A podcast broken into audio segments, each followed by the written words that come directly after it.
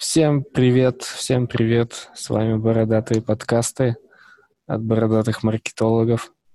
Почему-то мне так это пришло. С нами Сергей, я Иван, я руковожу отделом маркетинга в IT-компании AfterLogic. Сергей руководит своей компанией K8. K8, просто K8, да, Сереж? Да, привет всем. Я просто ждал, что ты сейчас что-то еще такое скажешь, а я какой-то в нужный момент так, и вот он я. Но да, ты прав. У меня своя компания, K8, занимаемся маркетингом в основном. И это не IT-маркетинг, я не понимаю, зачем ты меня пригласил, я не совсем про IT, но я про маркетинг. Да, мы про маркетинг и как он связан с IT и не только с IT, потому что, как мы с тобой часто обсуждали в офлайне, что маркетинг — это база маркетинга, они для всех одинаковые. Да, даже для новомодных гроу-хацкеров. Да, это да. И сегодня я хотел начать эту серию подкастов с каких-то основ маркетинга и, собственно, с кем, если не с тобой, это все обсуждать. Боже мой, это звучит очень лестно. Да. Основы маркетинга. На самом деле, знаешь, я вот сколько занимаюсь маркетингом, уже, наверное, более 6 лет, в основном диджитал-маркетингом, понимаю, что у маркетинга, вообще у самого маркетинга более, по-моему, там уже 3000 определений. Они разные, и каждый понимает под маркетингом что-то свое. Угу. И это печаль, потому что одни думают, что маркетинг — это девочка, которая сидит в корпоративном отделе, заказывает корпоративные подарочки или вот это что-то. Другие думают, что маркетинг — это чисто про трафик, это чисто про лидогенерацию. Другие же говорят, что маркетолог, он, что там, не знаю, соцсети должен вести. Ну, короче, куча разных мнений, и от этого есть глобальная проблема, что собственники бизнеса, да и сами маркетологи не понимают, типа, а за какую сферу вообще маркетолог должен отвечать. Угу. Да, согласен с тобой полностью. Еще есть мнение, что маркетологи должны давать продажи. О, да. И увеличивать прибыль. Ну, это одно из мнений, соответственно. Ну, на самом деле, я считаю, что в целом маркетинг направлен на получение прибыли, и маркетинг охватывает очень огромную сферу бизнеса, в том числе получение прибыли, но тут не все так однозначно. Согласен. Но как ты считаешь, вообще маркетинг — это про что? Я, наверное, придерживаюсь здесь взглядов Ильи Балахнина. Я считаю, что он в нашем современном российском бизнесе, в российском маркетинге прям вот это вот глоток свежего воздуха. Как говорит Балахнин, маркетинг — это вообще про, знаешь, это от, не знаю, производства продукта до его сбыта, в том числе ценообразование, в том числе продажи. Я как считаю, раньше вот я всегда задавался вопросом, а что вообще такое маркетинг? А когда маркетинг нужен? Когда маркетинг вообще не нужен? И я задал вот вопрос себе, не знаю, там полгода назад. В какой экономической ситуации маркетинг не нужен? Вот как ты считаешь? Когда вот не нужен маркетинг? При каких экономических условиях? Когда? Интересный вопрос. Вот, а я могу тебе ответить, если ты не знаешь. Но я могу лишь какие-то гипотезы поставить. Давай. Что когда все хорошо и спрос формируется сам по себе, и дополнительный маркетинг не нужен, но в то же время маркетинг — это ж не только про спрос там, или лидогенерацию, он и про внешний вид, упаковку. Смотри, ты в целом правильно мыслишь. Маркетинг не нужен тогда, когда у тебя, по сути, нет конкурентов, когда либо экономика плановая, либо ты один вообще всех, ты один производишь что-то. Маркетинг типа появился тогда, когда на той же улице, на том же городе появился второй лавочник. Угу. По сути, когда у тебя плановая экономика, когда у тебя по плану и так купят, тебе нахрен не нужен маркетинг, ты не будешь ничего заморачиваться, ты занимаешься производством, и ты все, отгружаешь товар. Тебе плевать на клиента, он все равно купит, не нравится, ну, куда ему все равно деваться, правильно? Да, кстати, вспомнил сразу на днях, я видел в чате архитекторов, есть такой чатик архитекторов международный, и там основатель этого клуба архитекторов писал про Японию и их как устои ведения бизнеса. И положил буквально диалог небольшой с каким-то сельским тружеником, который там производит какие-то вещи. Там, по-моему, у него курицы, они несут яйца. И их нужно кормить. Вот. И он говорит, а где вы берете, где у вас склад, где вы храните еду для куриц? Он говорит, а у меня нет склада. Почему у вас нет склада? Потому что ко мне привозит поставщик каждый день свежую еду. Он говорит, а если не привезет? Он говорит, а как не привезет? Привезет. Вдруг он там что-то случилось. Ну, то есть, и дальше идет диалог о том, что ну, он привезет в любом случае. Он говорит, так, а куда вы, как вы продаете? Там. Он приезжает, оптовик и забирает. А что, если не заберет? Ну, и опять же такая же ситуация. Как не заберет? По-любому заберет. То есть там нет такого. И, соответственно, я вот сейчас сижу и думаю, и в такой ситуации, ну, не нужен маркетинг, по сути, да? То есть там, ну, там у тебя все налажено. Стабильное, планово, да. Да, фишка в том, что если действительно что-то произойдет, то это прям у тебя порушит вообще все, конечно же. Ты типа зависим вот от этих вот партнеров. Возможно, там просто они более стабильные, но, прикинь, ну, реально что-то произошло. И, не знаю, у них, видимо, другая культура, и, скорее всего, они могут быть настолько уверены в своих партнерах, что ничего не произойдет. И это, на самом деле, круто. Это круто. И да, ты прав, в таких, наверное, условиях ты за маркетинге не будешь задумываться нифига. Да, я полностью согласен, что это и менталитет, и культура, и то, чего у нас нет уже там, многие десятки лет, и непонятно, будет или нет. Поэтому и во всем остальном мире, мне кажется, тоже такого особо редко где встретишь. Ну да, я считаю, что я тут тоже, я много очень думаю, очень много размышляю и понимаю, что маркетинг вообще, вот он сейчас вот в нашем современном мире, он реально огромный. Как он, да, раньше было 4P, да, это маркетинг, микс. Блин, у меня кот заорал. Ничего не слышно было, честно говоря. Ладно, окей. Я дома сижу просто. Я могу себе позволить в это время сидеть дома, потому что у меня своя компания, motherfuck. Да, отлично. Левочка, привет. Ладно, маркетинг, да, говорили, что типа вот был 4P маркетинг микс, да, что там было? Продукт, place, price и еще какая-то там 4-я P. Потом это маркетинг-микс из 4P превратился в 5P, 6P, сейчас уже есть 8 и 9P. То есть туда накидывают маркетинг. Банально, как, опять привожу пример Ильи Балахнина, он рассказывает, вот, к нему типа обратилась компания, LG, которая делает телефон, говорит, смотрите, у нас есть офигенный телефон, но он дороже и хуже айфона, ну давайте как-нибудь продвиньте его. Он такой, типа, а нахрена он вообще нужен тогда, если вы, типа, он дороже и хуже? Почему у вас вот дороже, говорит он? Говорит, ну, так вышло. И что делать, говорит? Они взяли, разобрали iPhone, разобрали LG и начали по винтику сравнивать. И смотрели, а вот этот вот болтик, почему у нас болтик там за 20 копеек, а в iPhone за 5 копеек? Это вообще как-то влияет на потребительские качества, какие-то потребительские ожидания? Если нет, нахрен, берем дешевле. И так, деталька за деталькой, они сделали так, что LG стал стоить дешевле. И по мнению мсье Балахнина, маркетинг должен в том числе охватывать продукт, то есть управление его ценой, себестоимостью и вот этим вот всем. Угу. Интересно. Да, и он, мсье Балахнин, разработал прикольную формулу прибыли. маркетинговую форму прибыли, которая себя сочетает и оборотность, и маржинальность. Она такая, на по-моему, 27 показателей расползается. Такая большая интересная формула. И он говорит, что, собственно, за все эти 27 показателей маркетинг должен отвечать.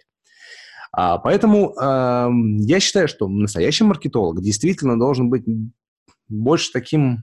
Вот именно маркетолог, да, если мы берем в общем понятие маркетинга, он должен быть таким аналитиком-стратегом, причем с математическим складом ума и умением считать. Я вообще считаю, что маркетинг, который говорят, что это креативная профессия, те маркетологи, которые говорят, что маркетинг – креативная профессия, они не понимают вообще ничего в маркетинге. Они берут малую часть, там, где нужен креатив, и называют это маркетингом. Маркетинг – это про цифры, это про аналитику, про цифры, про... когортные анализы, факторные анализы и вот это все того, чего мы пропускали в универах. Угу. Прикольно. Слушай, кстати, вот еще интересная мысль, которую хотел обсудить из таких основ. Давай. В том числе это, когда дело касается построения изначальной стратегии компании. В компании есть какая-то задумка, вот, допустим, да, они начинают развиваться, вести какую-то маркетинговую деятельность, и со временем возникает мысль у них, что вот хорошо бы как-то систематизировать все это. И тогда, если они все правильно сделали, допустим, да, или с кем-то проконсультировались, кто более-менее понимает в этой стратегии системном построении маркетинга. Вот, они начинают выстраивать сначала какой-то каркас. Допустим, что вот у них есть, простой каркас. Мы знаем из бизнес-молодости, да, что есть трафик, есть дальше, куда этот трафик приземляется и конвертируется, и дальше продажи. Вот. Там исполнение обязательств дальше идет. Да. Да. Стрелочка, кружочек, квадратик, да? Это про это? Про вот эту вот упрощенную схему бизнес-процессов? Да. Okay. Если вот так ее описать, что, в целом, чуть добавить там полей, но это все равно будет простая схема. Это когда есть у нас трафик, он приземляется на какой-то сайт, если мы про диджитал говорим, и дальше он как-то конвертируется в покупки и деньги. Но если смотреть, то есть вот такой каркас, и дальше на этот каркас мы уже как-то навешиваем какие-то стратегические цели. Например, там трафик откуда, куда он приземляется, во что конвертируется и как потом это все превращается в деньги. Но если брать более понятную, более такую уже человечную структуру, то там еще добавляются дополнительные пункты, такие как трафик приземляется куда-то, но он конвертируется... Сейчас, секунду. Открою документ, как раз делал на днях. Я немножко потерял суть мысли. А ты вопрос какой-то задаешь или ты про что хочешь сейчас спросить, поговорить? Я что-то немножко потерял. Что думаешь по поводу такого подхода?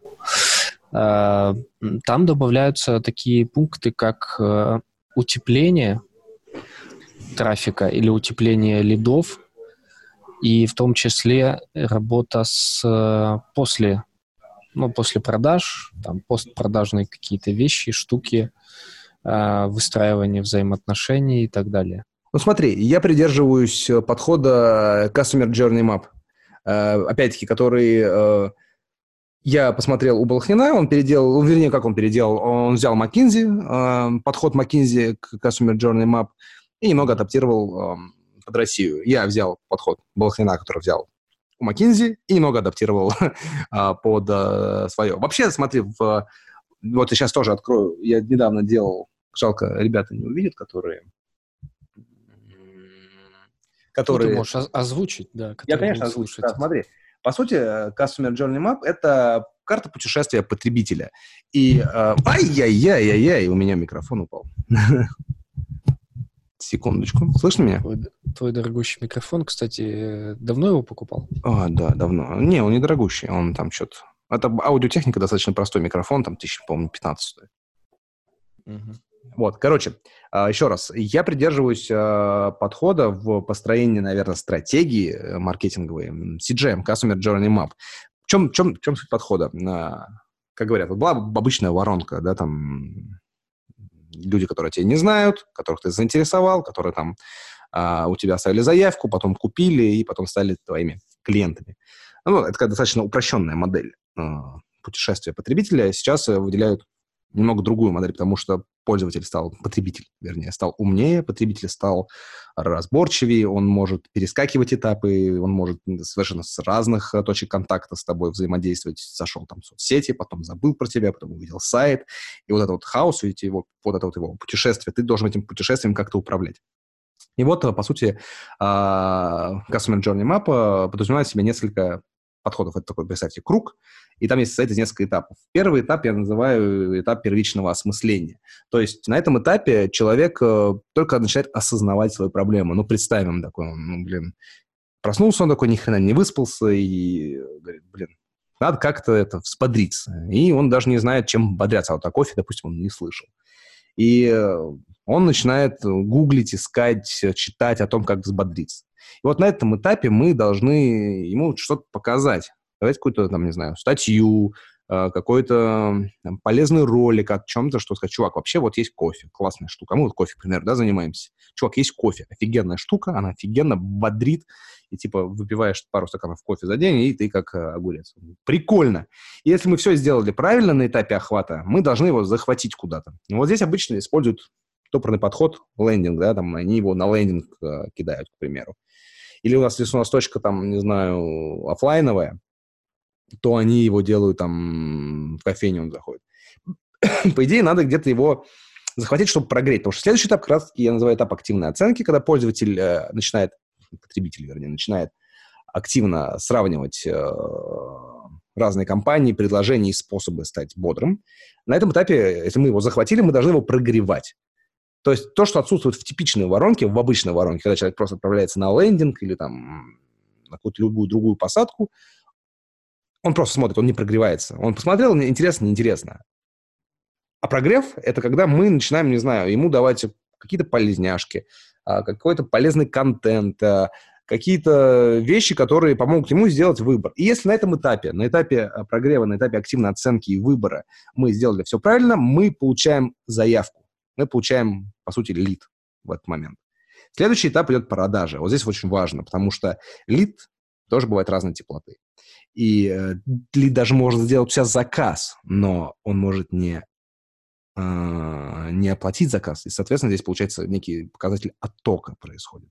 Грубо говоря, если на этапе заявки мы сделали все хорошо, нам надо теперь продавать.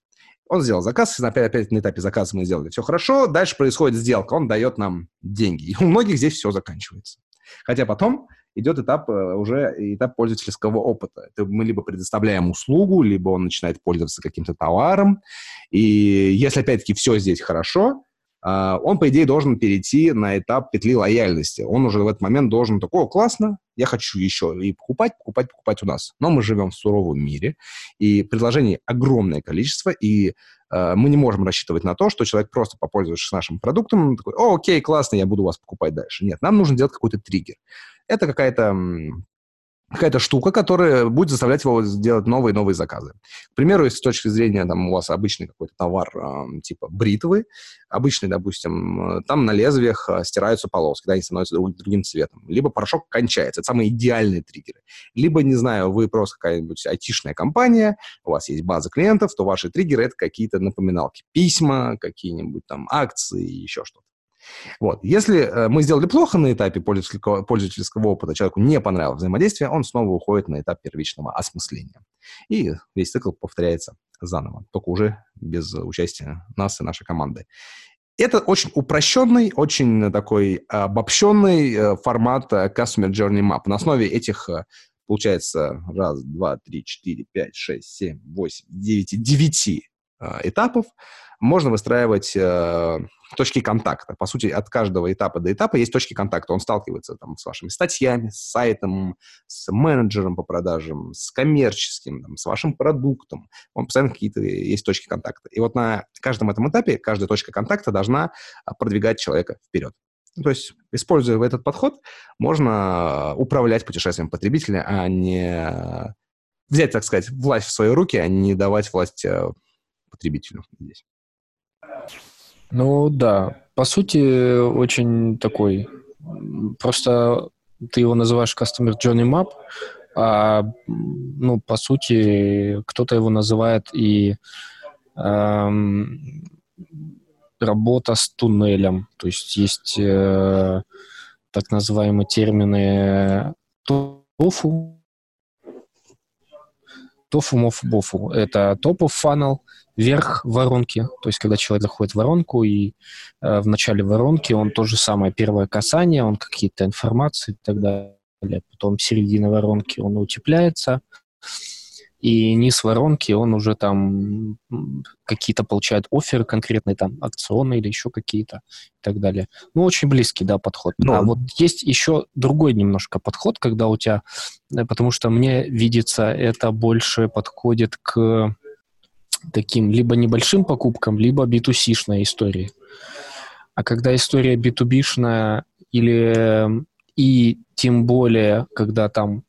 ты продаешь какой-то конкретный solution, то есть решение для какой-то индустрии, допустим, и у тебя еще есть не просто клиент или портрет клиента, а есть целый комитет по принятию решений. Господи, я немножко, кстати, перебью тебя, извини, конечно. Блин, вот этот портрет клиента, я не знаю, либо отдельный подкаст мы этому посвятим, либо что, но вот эта вот целевая аудитория и портрет клиента, personal buyer, вот это вот все, блин, это такая боль, которая чудовищный миф, которого реально не существует, и я знаю, какой есть подход в замену всего этому. Ну, так, ремарочка на следующий подкастик, цепочечка, крючочек.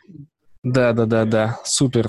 Но я к тому, что просто есть немножко другой подход, и это тоже, ну, как бы, я не знаю, он к основам относится или нет, но когда мы продаем конкретный solution, да, допустим, мы знаем, как, ну, вот у нас, допустим, то, что мы делали, мы знаем, что есть провайдеры для клиник, то есть в Америке есть клиники, и каждая клиника обслуживается каким-то сервисным провайдером, то есть IT-компания, которая обслуживает клинику, там, поставляет им CRM-ку свою или пилит свою CRM-ку, потом обслуживает их данные, защищает, там, она сертифицирована, там, специальные HIPAA сертификаты и так далее.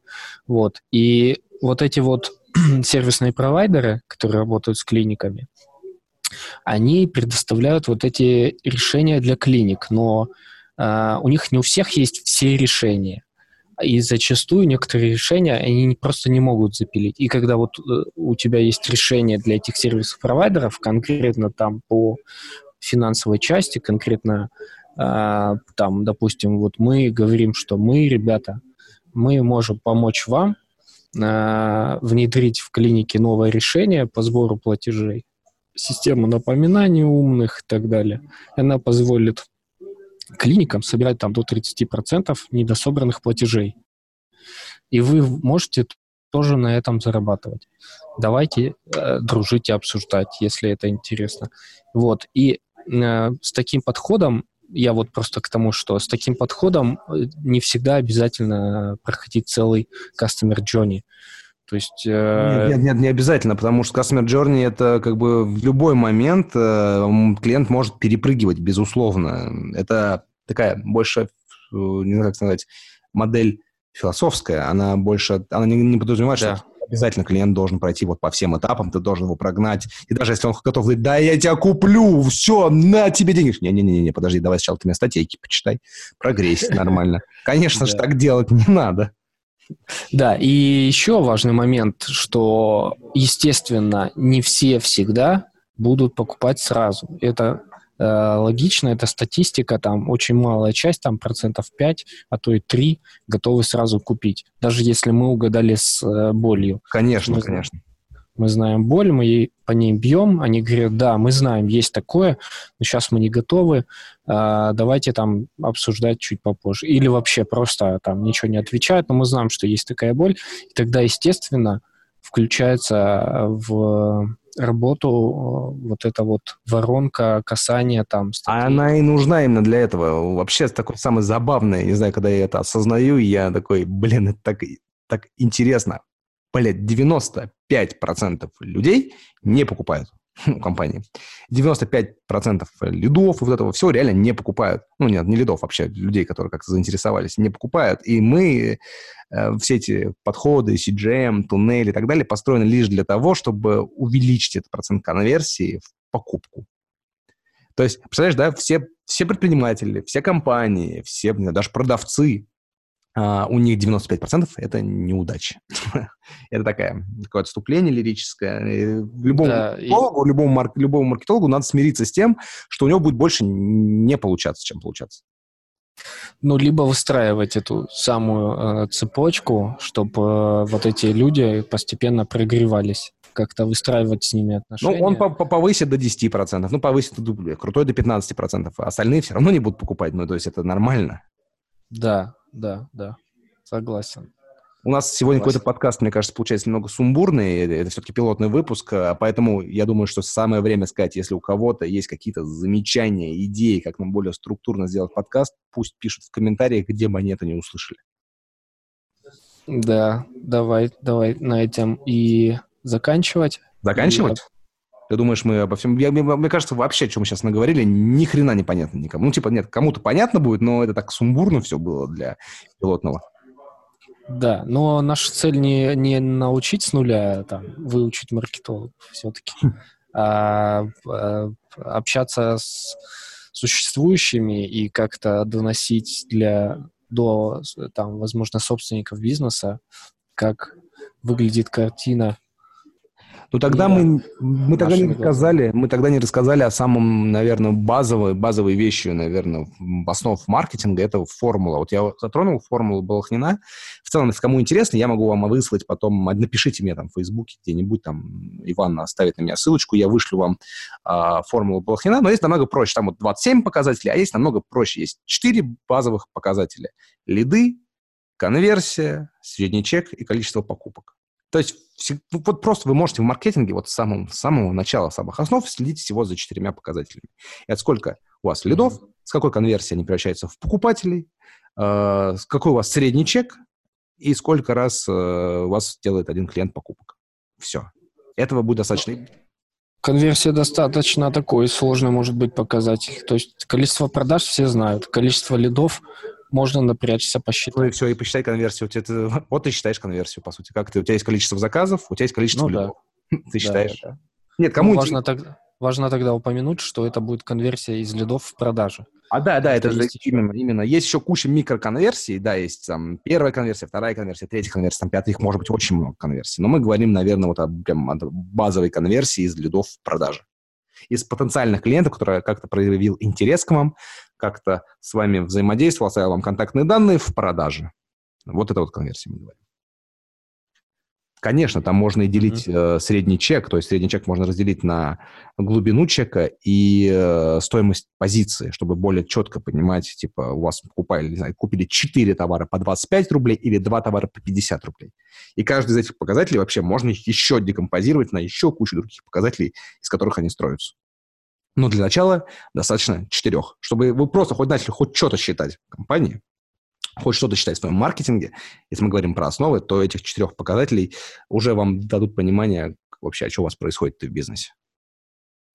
Ну, в 2 словах могу свое наблюдение по IT-компаниям сказать, что у многих компаний есть проблема с лидами на этапе конверсии из трафика. Это первая проблема. А вторая, это можно просто в следующих подкастах как-то еще обсудить. И вторая проблема, то, что касается цифр, конверсия из лидов в покупки. Ну, собственно, из лидов покупки мы очень так частично, но довольно много сказали сегодня, что вот есть Customer Journey, есть дополнительные касания, и не все готовы покупать именно сейчас, даже если они оставили заявку. И проблема вообще, кстати, современного нашего мира в том, что лидов периодически просто думают, как нам, удвоить продажи, да? Давайте долбанем огромный поток лидов. Проблема в том, что не все могут себе сделать огромный поток лидов по разным причинам. По причинам того, что в этой сфере, может быть, их и нет массово. Не надо с ними взаимодействовать точечно, да, там всего. Есть компании, реально, у которых всего там 30 клиентов, 30 лидов в стране. И все. И они не могут себе позволить долбануть много лидов. А многие считают, что это единственный способ как-то увеличить продажи. Для этого и нужна эта формула, хотя бы в упрощенном виде. Вы можете средний чек увеличить, вы можете конверсию повысить. И вот про что эта формула в первую очередь. Угу. Я думаю, периодически приглашать каких-то к нам еще гостей. Я уже задумался над этим. И чтобы был третий человек, который будет как-то со своей точки зрения высказывать свое видение по поводу цифр, конверсии, состояния дел. Ну, вообще, давай мы, наверное, как-то, не знаю, если кто-то это все-таки послушает, попросим дать нам какое-то замечание, направление о том, и нам надо готовиться лучше, более структурно делать подкаст, что мы, сегодня мы разбираем это, сегодня мы разбираем это, сегодня мы поговорим вот об этом. И о том, что сейчас мы просто поскакали галопом по Европам, и, возможно, после пилота у нас будет первый выпуск, и мы еще раз там пройдемся по каким-то базовым темам, но уже более структурно. Поэтому я прошу ребят, кто это слушает, в комментариях накидайте нам идеи, накидайте нам структур, и вообще скажите, заходит, не заходит вам такой формат, и, может быть, нас вообще неинтересно слушать.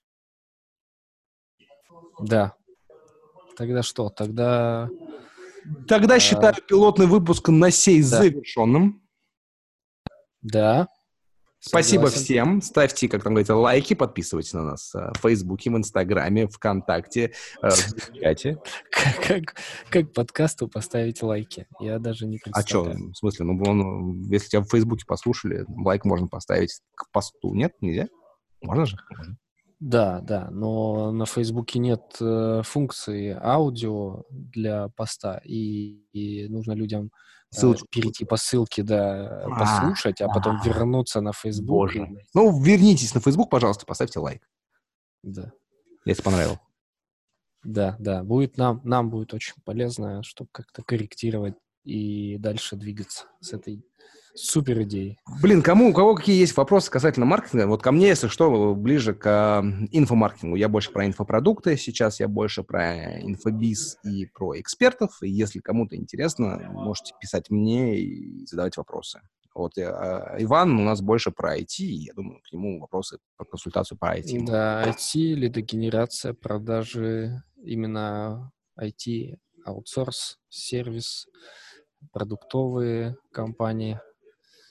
Вот это все направление. Но хорошо, все. Будем прощаться тогда. Всем пока. До новых встреч. Целую, обнимаю. Пока.